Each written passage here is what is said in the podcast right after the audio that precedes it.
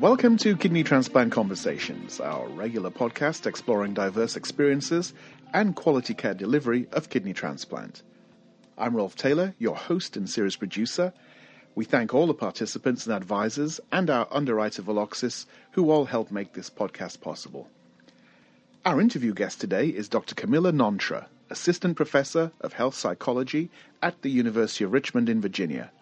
And later in the podcast, we'll also be hearing from Barbara, John, and Ed from the Florida Organ Transplant Association, who will be sharing with us some of their observations and concerns about living alongside COVID as a transplant recipient. All views and opinions expressed in this podcast reflect those of the participants. Dr. Camilla Nonterah is a counseling psychologist by training. She's an expert in the psychological aspects of chronic illness by examining health disparities and health equity, health behaviors, treatment seeking, and mental health associated with end stage organ disease and solid organ transplantation.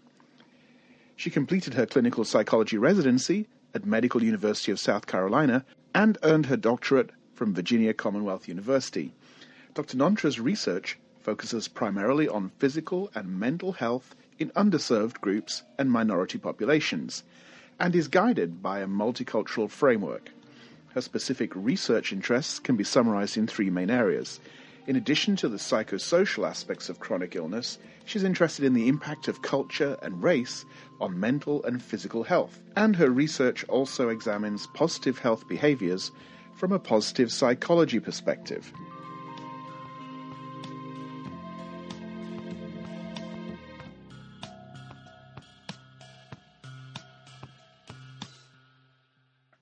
Welcome, Dr. Camilla Nonterah, to Kidney Transplant Conversations. It's great to have you with us today. Well, thank you very much for having me. I'm happy to be here. You know, you've got a really, really interesting bio and you're doing some fascinating research. I really wanted to just start with a kind of defining some terms for our audience that may not be quite familiar. Could you start with just a quick definition of what psychosocial means, why it's important to health in general, and also when we're thinking about kidney transplant? So, in general, when we think about health, a lot of us focus on the biological aspect of your health. So, for example, um, if I have organ failure, you know, my kidneys are not working at their capacity level. Um, but then there are also other aspects of health. So there are psychological aspects of health, there are social aspects of health, and all of these can contribute to one's health outcomes or can increase one's likelihood of developing a illness. So for example, if I have a family history of kidney disease, it may increase my likelihood of getting kidney disease, but it does not mean I'm going to get kidney disease. However, if I also have some psychological factors that are impacting me, so for example, I'm not coping well with the stressors in my life, I'm not eating the best, I'm drinking a lot, may increase my likelihood of getting kidney disease along with the fact that I have the family history. And then social factors that could contribute could also be the fact that maybe I don't have access to good health care. Um, I don't have access to good health information. And so I don't go see the doctor. So by the time I go see the doctor, my kidney disease has progressed severely and maybe I'm at the point where I have kidney failure. So that's what we're interested in when we talk about psychosocial factors. And given that I'm a psychologist, I'm focused primarily on the psychosocial aspects rather than the biological aspects. So that's really the that's the emphasis on behavioral decision making around health. Yeah, so things such as coping skills, whether you have past trauma, um, your personality, your attitudes towards health, um, your beliefs about engaging in certain health behaviors, social factors such as your education, your culture, all of these can impact your health outcome. So, for example, would one of the areas that you, you might research or you might counsel a patient on be how to learn coping skills? So, my background is in counseling psychology and I'm trained as a clinician um, in addition to conducting research in that area. And so part of what somebody, if I were to be practicing, health psychologists typically work in a healthcare setting.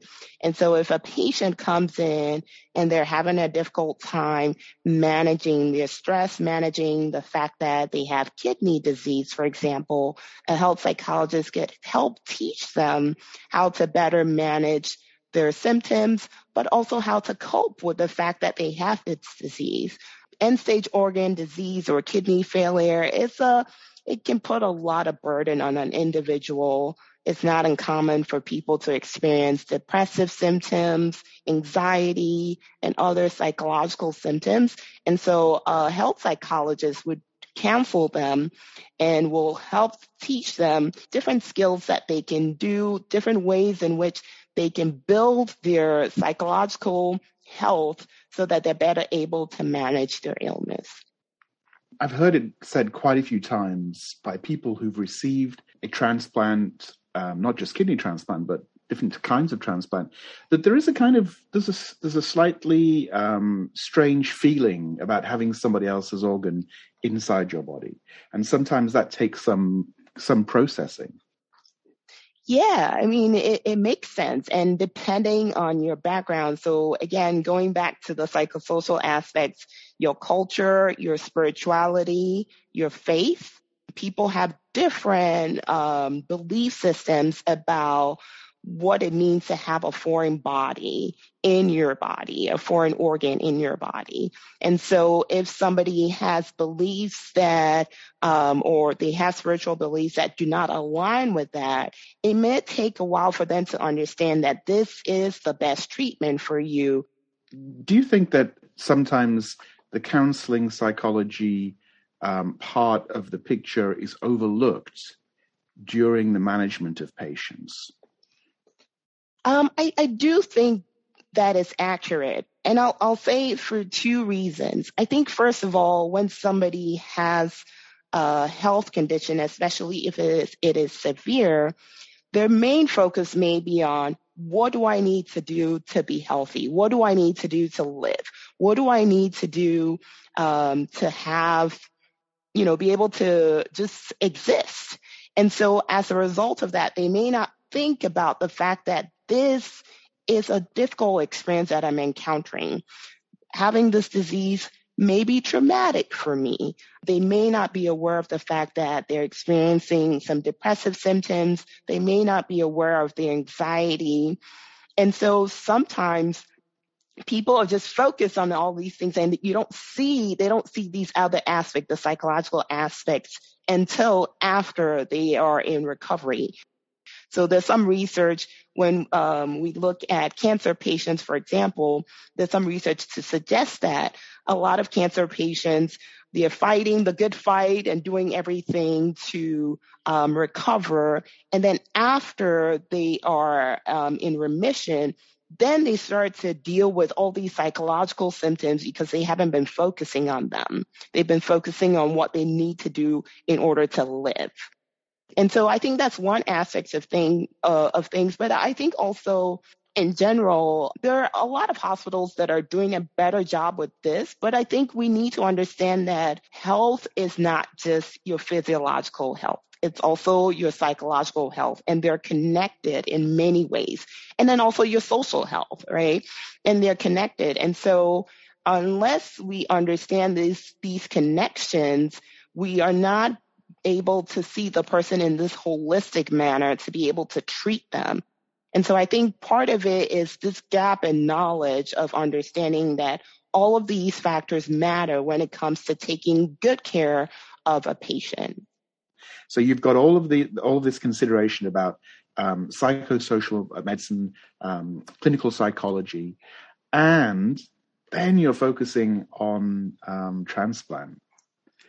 How did you get to that kind of place where you have this intersection, this overlap? So my journey is an interesting one. Um, I will say in general, I'm a, uh, the type of person who has a lot of interest in things and sometimes it's, it, or especially when I was younger in my career, it was harder for me to narrow my interests because a lot of things were interesting to me.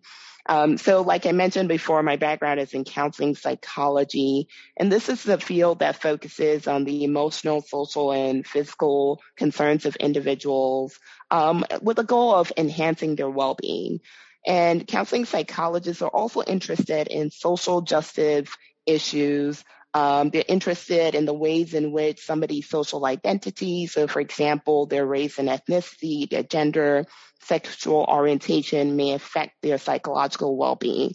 And they use a lot of strength-based approaches and also culturally relevant practices um, that are based on scientific evidence. So when I say culturally relevant practices, it means that, you know, as humans, one of the beauties of being um, humans is that we are similar in many ways, but also we have differences. And culture definitely impacts the ways in which we um, go through our world. And so uh, we may have a treatment that's effective, but if it's effective for one group of people, it does not necessarily mean that it would be equally effective for the other group of people. Or maybe it would be effective, but for to get it to be most effective, we have to tweak it and make it culturally relevant. So, counseling psychologists are really interested in that. And for me, I was exposed to a lot of different experiences during my training. Um, I trained to work with college students at a counseling center, conducted group therapy at a community clinic, was in a weight loss program um, where I was creating interventions for or helping administer interventions for teens. I also conducted psychosocial evaluations for patients who are interested in getting um, weight loss surgery and also getting uh, organ transplant. And so all of these shaped my interests. Um, and then I also had these wonderful mentors who were doing work um, in areas that ended up kind of becoming a significant part of what I do today. Um, so, for example, one of my mentors, um, Dr. He- Heather Gardiner at Temple, she specializes in health communication around um, solid organ transplantation and kidney disease. Dr. Sean Musey specializes in the psychology of African American, the African American experiences. Um, and then Dr. Ev Worthington um, specializes in positive psychology. So, with working with all of these people, I recognized that I was really interested in organ transplant outcomes, but I wanted to focus primarily on looking at health inequities and then also looking at the impact of the mental health aspects of the concerns of people who have end stage organ disease, um, as well as what makes them thrive, what makes them successful, especially, you know, when they are on the other side, when they've, after they've received an organ transplant.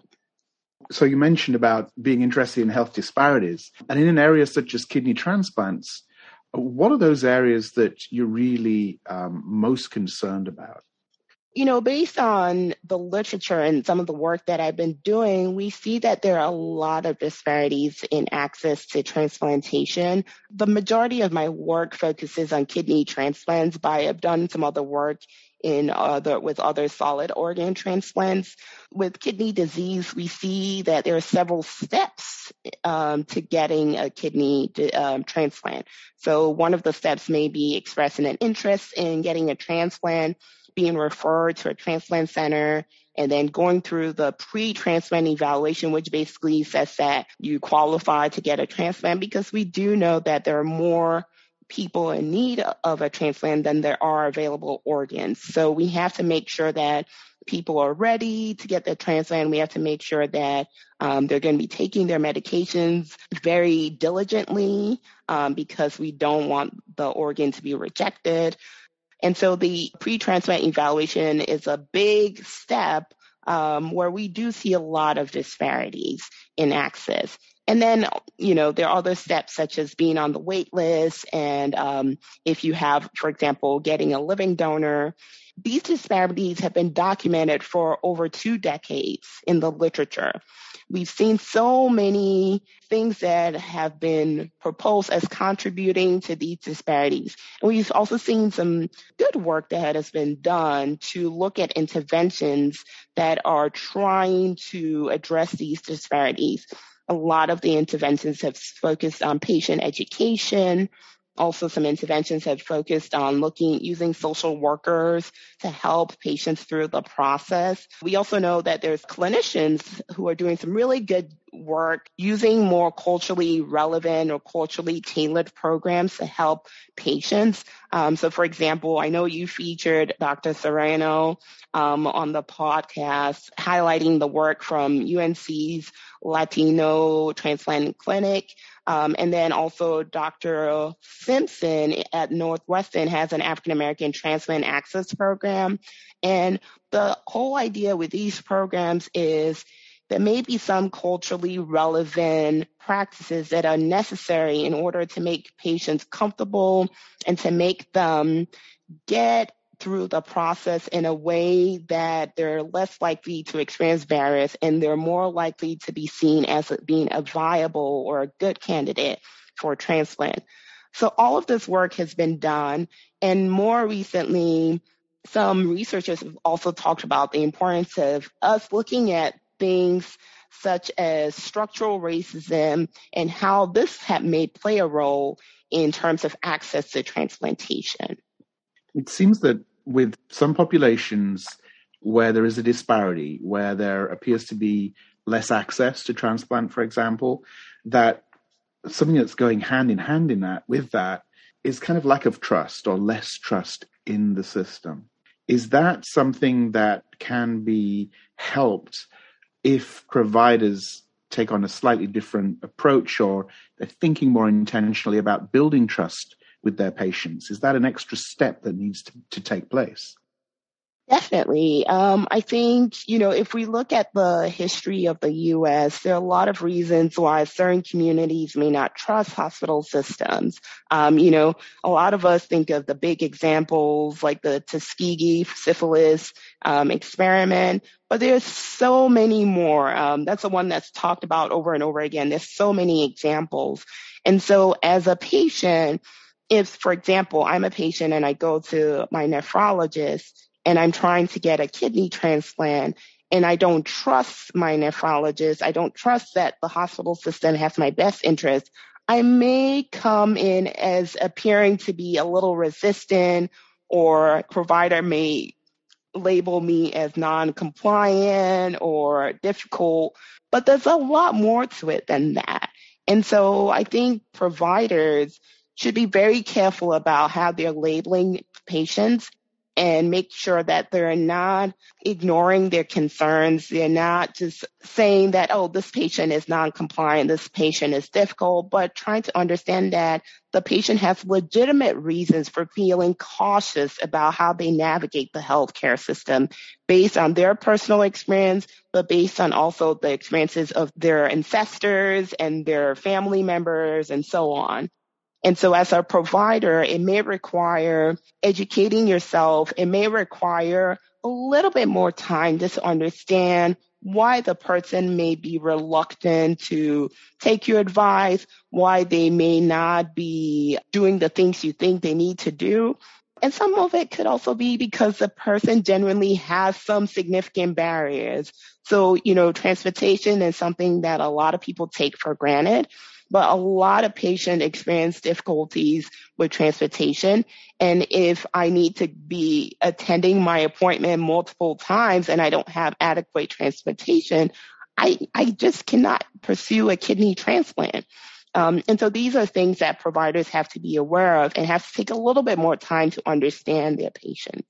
And that's kind of part of the discussion, I think, about um, structural racism, where there's something happening which is in which is in the process, which is in the system, um, and a little bit of mistrust is is is perhaps part of that because mm-hmm. it sets up a disconnect. So the, one of the ways that we can perhaps overcome structural racism is trying to remove those communication disconnects that we have. Definitely. I, I, think there are a lot of tiers when it comes to dealing with um, structural racism. A big part of it is the fact that we need better laws and regulations that reduce disparities based on one's identity because in reality, we shouldn't have the disparities we have. Um, and that's why I prefer to use the term inequities instead of disparities because in reality, there should not be a case where one group of people, based on your identity, based on your racial background, based on your gender, um, based on your age, there should not be a reason why you're more likely to not receive the best treatment or to be diagnosed with a certain illness versus somebody else. But there are these laws that create these inequities that make increase the likelihood of one group of people being more susceptible to an illness and being less likely to get the best treatment to manage that illness. And sometimes even well-intended laws and policies actually have an inequitable effect. Exactly, exactly. Um, and part of that too is, you know, so even as a researcher, I have to think about the ways in which I conduct my research. Um, so for example, we're very good, a lot of researchers are very good at targeting interventions that fit the middle class. Um, and they fit people who, for example, have access to things we take for granted, such as the internet, um, transportation, and so on. And so as a researcher, if I'm conducting my research, I have to think about who is able to access my research. Am I creating a system where regardless of your background, it's easy for you to access my research so that I can learn about you. And then also I can create interventions that really are effective for you because an intervention that works well for somebody who has a middle class background is probably not going to work very well for somebody who comes from a lower income background where they don't have access to some of the things that somebody in the middle class may take for granted. So even though it's more difficult and it's more complicated to do, we need truly inclusive research so that all participants um, are represented and we're learning about how different types of people um, behave in those situations. Exactly you mention in your in your bio um, about positive psychology. Can you talk a little bit about that? Um, I think I know what it means, but I'm not certain. um, when you talk about positive psychology and how is it helpful to um, to people who are waiting for or have had a kidney transplant? So, positive psychology is a field of psychology that's focused on character strengths and behaviors that allow people to thrive. Another way you can think of it in the media, a lot of people talking about living your best life, right? So how do you get to live your best life? The reason why this is important is because we know that if you're thriving, you have better health. There's a lot of research showing the relationship between traits such as optimism and having better health things such as being resilient and having better health. And so positive psychology is really interested in these characters and traits and behaviors and looking to see if we can have a better understanding of how these can influence health outcomes. And if, for example, you have in a clinical sense, if you have a patient and they're very optimistic, you can encourage them to build on that as they're going through their difficult health um, condition. So in this case, they've been diagnosed with end-stage organ disease, and they have these wonderful traits. You can encourage them to lean on that. We know that uh, there's some research suggests that spirituality is helpful for people um, in managing a health condition, especially a chronic illness. And so we can encourage patients to hang on to that and to really harness these strengths that they have so that they're better able to deal with their illness and that can relate to better health outcomes. And I think one of the one of the things that's observable in so many transplant recipients is this is this feeling of gratitude. And it's very profound. It's it's it's often seems to be almost like a, a spiritual awakening, that gratitude that that people express after they've received a, a, a new kidney? So I'm conducting some research right now, and a lot of the patients express this sense of gratitude for having a new lease on life, um, for being able to receive this gift that allows them to spend more time with their family and so on. And I'm interested in getting together all the data so I can have the findings presented in a manuscript. A lot of this research has not been done in general in the area of transplantation. And most of the research that's been done has been out of the U.S. Um, we have some of the research that has been done within the U.S. And so we need to have a better understanding of this so that we're better able to support our patients because we know that for a lot of researchers, we're interested in problems, right? And so we focus a lot on problems, but I think it's also important that we focus on what things are working really well and those can help us to develop better interventions and to be better able to support our patients. It's really, really fascinating. So um, I hope you can come back and talk about that research at a future date. I would love to. We recently convened a discussion group um, with some transplant recipients, and it's actually from the Florida Organ Transplant Association, FOTA. And uh, we had a small group come together, and we talked about kind of what is front of mind right now um, as we enter the you know third year of the pandemic, um, dealing with all of the changing mandates around masks and social distancing, we distilled this down into uh, an eight-minute edited discussion about what thoughts were coming to the surface, and I thought it was you know really striking that it was really the psychological challenges that were really coming to the surface. So, for people who'd had a transplant, the COVID pandemic had exacerbated the challenges. Um, and when you listen to the group, we had Barbara, John, and Ed, it's clear that the isolation from staying home has been really hard. My name is Barbara Pippinger, and I was transplanted, a heart transplant recipient, on September 22nd, 2006. And last year I celebrated 15 years with Robin. She is the woman I got my heart from. Donate Life and Life Alliance in Miami, after 10 years, told me who she was. My name is John Venezia. I uh, started dialysis the day after graduating high school, and I was on dialysis probably for about eight years which I got my first kidney transplant back in 1986, and that kidney lasted over 28 years. After another four years on dialysis, received a second transplant, which was five years ago. Uh, my name is Ed Dells. I had a needle stick back in the 70s and got Hep C transplant Valentine's Day 1998. I don't like to call it a journey. I like to call it a road trip. I got my heart when I was 65. I'm not a youngster. I'm a very lucky woman to have gotten this heart transplant when I did. I've always given back to transplant because they gave me and my family so much.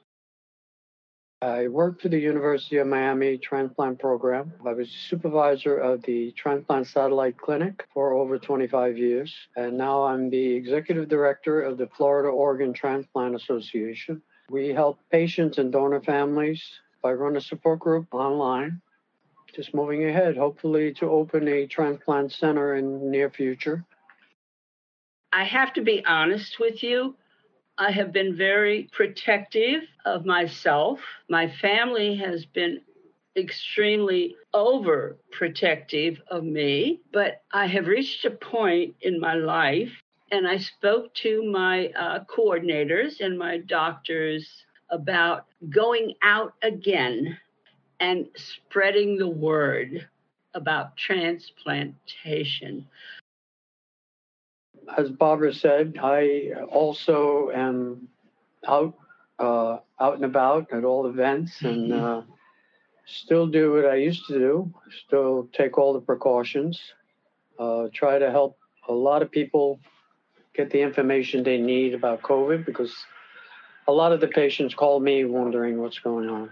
Uh, trying to keep myself safe and trying to help other people stay safe. I worry about what happens if I ever get it the only thing we can do is keep going and uh, take precautions as we need. Always carry my hand sanitizer, my mask, gloves when I need them, and that's the best we can do. COVID has messed with our communication system. You know, we'd have meetings in Pompano and down in Miami every month, and we'd have a yearly meeting or two. And now we can do this like we're doing today, but it doesn't have the same pizzazz as we used to have. And it's really unfortunate that that well, nobody wants to communicate with anybody because nobody wants to be around anybody because they're afraid of getting COVID. It's uh, you know, I wear my mask. Um, I wear my mask in the car. I even wear my mask in the car when I'm there with my son because he's out talking to people. People I know, I, I, have no problem telling, you know, they need to wear a mask, especially around me or, or any of the transplant people that I know. Um, but of course, you walk in the stores and people are not wearing masks. And if you try to say something to them politely, you know, they they give you either a smart remark or uh, or they make gestures at you. So you really can't say anything. I mean, this is what they want to do, but they're not realizing that they're hurting other people too. I, I just know that everybody has their own opinions. I know I'm for masks. I'm for people wearing them to protect me and their family and everybody out there. But um, you can't always make people go along with your idea. So many people uh, are on that side that you don't have to wear, and so many people are here that you have to wear. And I've learned that um, you have to respect everybody's feelings, whether it is they take it or they don't, uh, whatever. I think it's all become a lot of politics.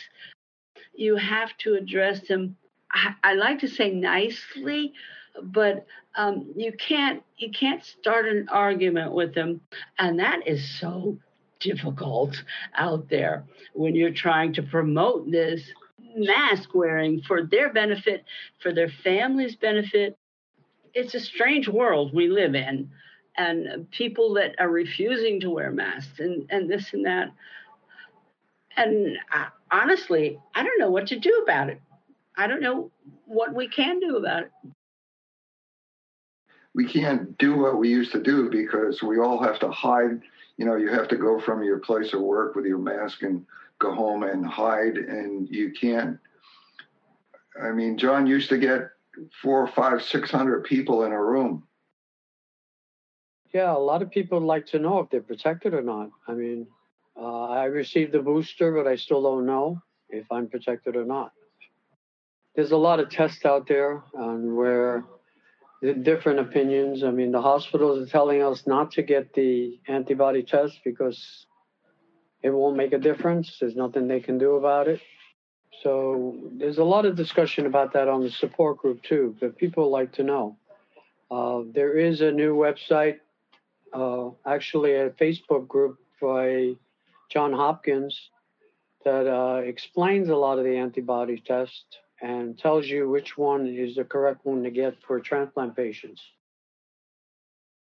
I've talked to so many uh, professionals about it, and um, some agree and some don't. And I have to say that I myself, it's a gut feeling, and I have to go along with my gut feeling. That's always helped me through a lot. Um, that we don't have any protection as a transplant recipient as long as we're on these immunosuppressants. Well, listening to the other people on the support groups, you know, the major concerns are, are the uh, antibody levels, but also there are some people that really are afraid and they just don't know what to do. They, they want to go out, they, you know, is the vaccine going to hurt my organ? am I going to be able to go out again? Or it's a lot of concerns and try to put people at ease. And on the support groups, everybody talks to one another, so it helps a little bit.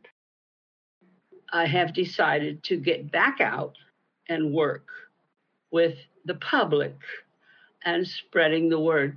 So I think about it. And as a transplant recipient, I say, I have to do yet what I have to do to spread the word. You know how many people die every day that haven't been transplanted, and we don't have people that have registered to be organ donors. I don't want to get it, and I don't want to give it to my family or anybody. Um, but yes, I will be wearing all the protection. But um, I have to get out there and I have to do it before I can't do it anymore.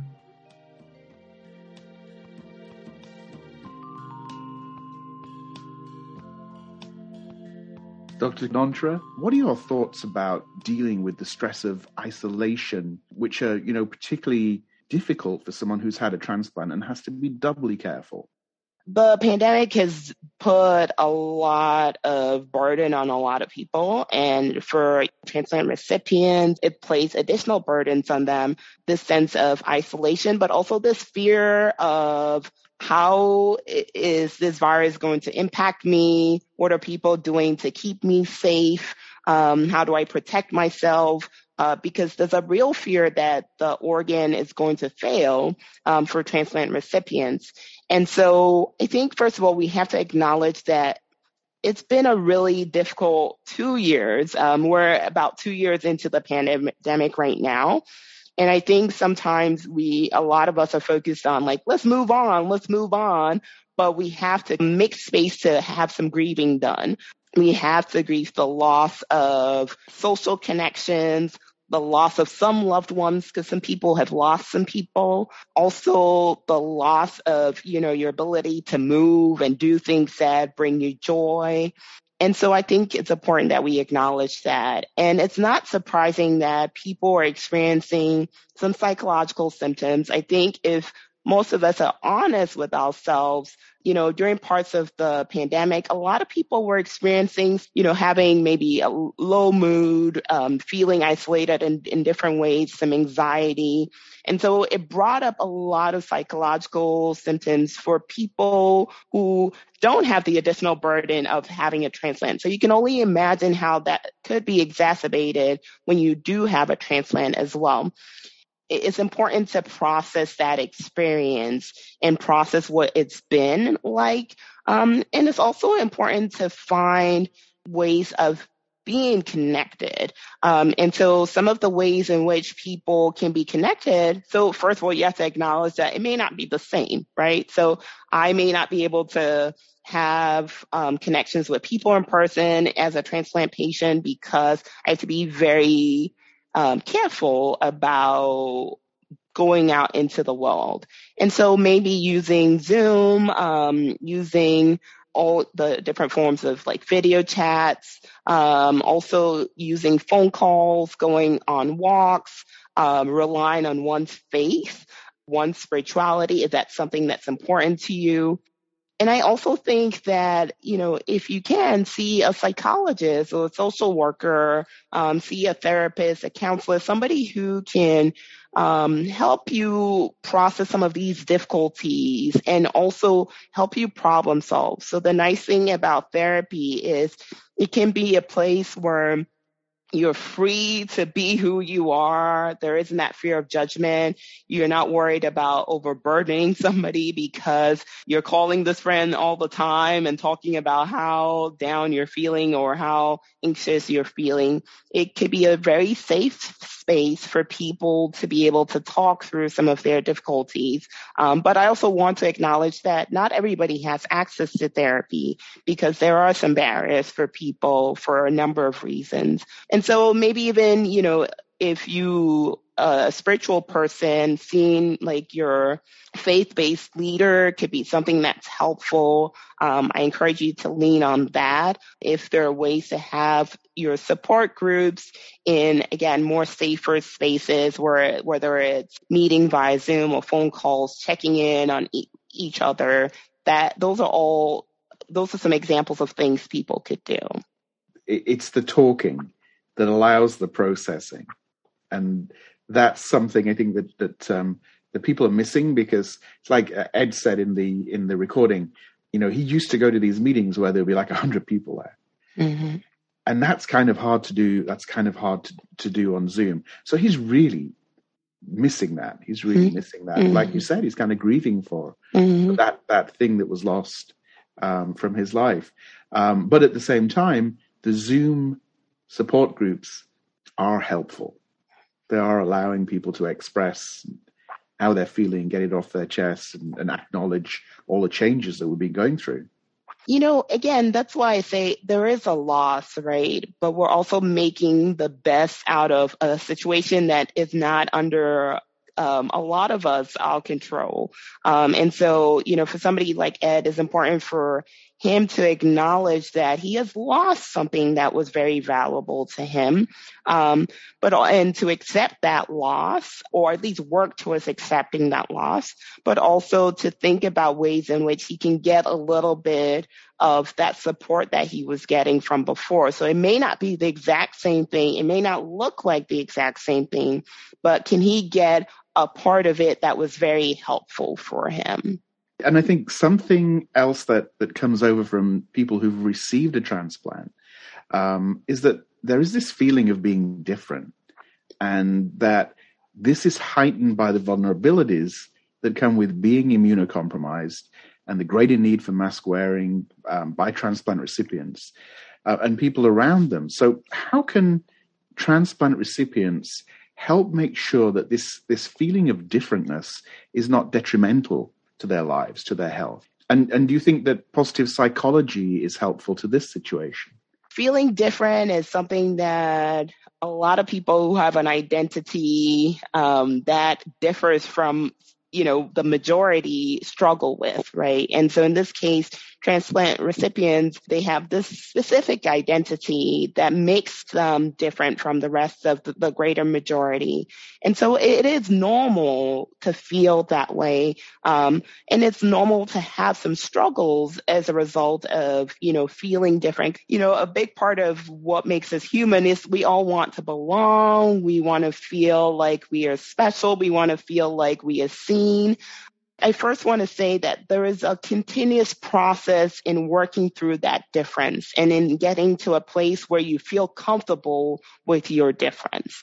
And that's a, something that a lot of people have to work through. It, it doesn't happen overnight. And there are times where you feel a lot better. Maybe you feel like, oh, yay, I'm proud of being this um, transplant recipient and having this identity. And there are other days where it may feel more difficult because you're not in a setting um, in which you feel seen. Um, and so I will say that one of the important things to do is to find your group of people because when you find your group of people, it's easier to feel seen. It's easier to feel supported. Um, you're better able to work through some of the difficulties you may be experiencing about the fact that maybe there's certain things you can't do um, or there's certain things, or there are certain people in your life who maybe are not accepting or understanding of some of the difficulties you have as a transplant recipient. And so having that space with people with shared interests, um, you get to share stories, you get to hear about some of the ways in which people have dealt with different things. Hopefully, as you work through that, you get to a point where you start to realize that being different is a wonderful thing. It's not um, it's not necessarily a bad thing. Um, if we all look the same, if we all had the same experiences, if we all had the same type of life, our world would be extremely boring. Um, our world would be, it would not be fruitful. And with those differences lie strengths. Um, so thinking about as a transplant recipient, all the things you've overcome, thinking about all the things you have experienced, and the fact that, you know, in some sense, you're still standing, you're still getting up every day, and you're still pursuing life. That is an amazing strength. That is something that a lot of people are not going to experience. That's a unique experience that has a lot of beauty to it. And so I think as you work through this process, as transplant recipients work through this process of um, getting more in touch with their difference, they can start to see some of the positive aspects of these differences and lean on those so that when they have these moments where they're feeling isolated or feeling like they don't belong, they can take pride in their identity. And I think so many people take that that strength and that experience and all the things they've learned, and then gift that to other people to help them through that journey, which is another really positive aspect. So I, I work with undergraduate students and they conduct research in my lab. And I can tell you that so many of them have talked about the fact that in speaking to transplant patients, um, transplant recipients specifically, and having this gift of hearing their stories has changed their lives in many ways. Um, I've heard a number of them say this has been one of the best experiences that they've had in their lives um, because they get to hear from like you said, you know, they're gifting somebody else with this, this, their story and helping somebody so that when they have difficult experiences in their life, when they have experiences in their lives where they're feeling different, they can hear these stories and they know how to learn from them in order to feel like they can thrive and live their best possible life. Thank you so much for, for joining us for this episode. I've really enjoyed our discussion. Are there any any closing thoughts you have for our listeners um, that just you'd like to share in terms of you know staying healthy and staying positive in the long term, um, and particularly for our uh, listeners who are transplant recipients? So I will say, you know, for transplant recipients, get as much support as you can. Um, you know, I think we take for granted the fact that as social beings, we're all connected. And in order for us to thrive we need each other to thrive. And so really use the social support that you have. And if you don't have social support, um, try and build that support. You know, there's a lot of evidence to show the value of social support and how that has really helped reduce the burden of certain physical illnesses and mental health illnesses. And so use that support also, you know, allow yourself to just be human in the sense that you're going to have some down days. There's some days that you're going to feel like you know, this is a very difficult experience. Um, you're going to feel burdened by your disease and just allow yourself to have those days. Um, it's important that we understand that as part of the human experience, we're not going to be happy all the time. We're not going to feel upbeat all the time. There's a place for every part of our human experience. Um, and so I would like to overall say, you know, to transplant recipients to remember that. And then I think overall, in general, if all of us, to the listeners who are not transplant recipients, if we can recognize the importance of supporting our recipients, of supporting our patients in, in, in very little ways. And part of it could be learning a little bit more about organ transplantation, learning more about the gift of donation, learning more about what it means to be a donor. And then as healthcare professionals, also taking some time to see our patients in this holistic manner and recognize that they're not just a, stati- a statistic, they're human beings with full lives. Um, and so how do we help them thrive? Something that I've heard said so many times is that, you know, when it comes to resilience, it isn't about toughing it out. It isn't about strength and determination alone, although that's important. It's also about the preparedness just to just to reach out and seek support and, and talk things out. We need each other. Um, you know, again, like I said, we're social beings and we need each other in order to thrive. So it's important. I, I understand that sometimes, you know, we feel vulnerable when we have to share some of the difficult aspects of our lives with people. Um, but it's, it's important to take a little bit of a risk. Um, and it may be a little risk, and then you test the waters to see if this person is a safe person, but it, it starts with that little risk. Um, and sometimes you may be disappointed, but I hope you do not give up. Um, and also, you know, overall, if you do have access to a mental health counselor um, and mental health services, definitely make use of that because mental health providers are trained to provide that safe space. Dr. Camilla Nonterah, thanks so much for joining us today. Thank you so much for having me. Thank you for listening to Kidney Transplant Conversations today. We hope you enjoyed the episode, and please remember to subscribe and share. And thanks again to Dr. Camilla Nonterah and our friends from the Florida Organ Transplant Association, John, Barbara, and Ed, for joining us on the podcast. Kidney Transplant Conversations is underwritten by Veloxis Pharmaceuticals Inc. All views and opinions expressed in the podcast reflect those of the participants and do not necessarily represent the views and opinions of Veloxis Pharmaceuticals Inc. Copyright Project Advocacy 2022.